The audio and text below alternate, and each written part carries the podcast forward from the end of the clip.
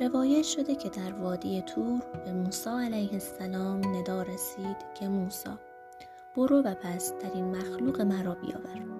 موسی علیه السلام رفت و سگی را یافت و قلاده برگردن او بست و با خود میآورد. در بین راه با خود منکر کرد نکند این سگ از من شریفتر باشد. قلاده را باز کرد و سگ را رها. به جانب تور روان شد. ندا رسید که موسا به عزت و جلالم سوگند اگر سگ را با خود می آوردی نور نبوت را از وجودت خارج می ساختم این روایت در واقع هشداری هست به همه ما که مبادا اون مقام مدرک ثروت زیبایی جلال و جمالی که داریم و از طرف خدای متعال به ما عطا شده بخوایم به اینها تکبر بورزیم و بنازیم و ببالیم. و در برابر اونهایی که به ظاهر از ما پایین تر هستند فخر فروشی کنیم و تکبر بورزیم. فراموش نکنیم که تواضع از مهمترین پیش نیازهای خودسازی و تصیب نفسه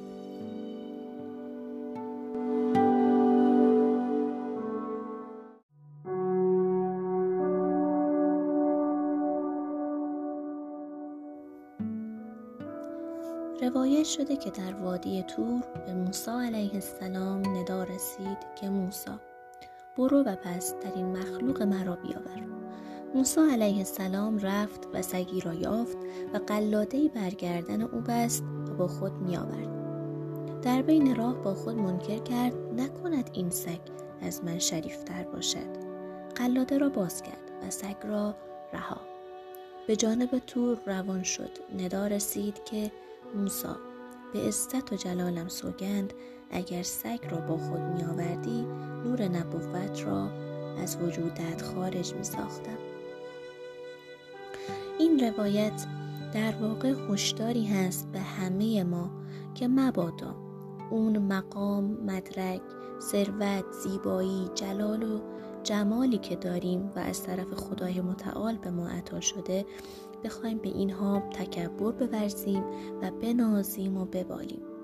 و در برابر اونهایی که به ظاهر از ما پایین تر هستند فخر فروشی کنیم و تکبر بورزیم.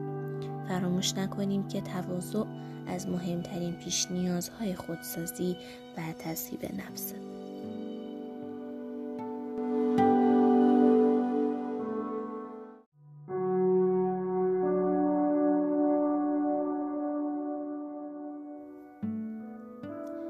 روایت شده که در وادی تور به موسی علیه السلام ندا رسید که موسی برو و پس در این مخلوق مرا بیاور.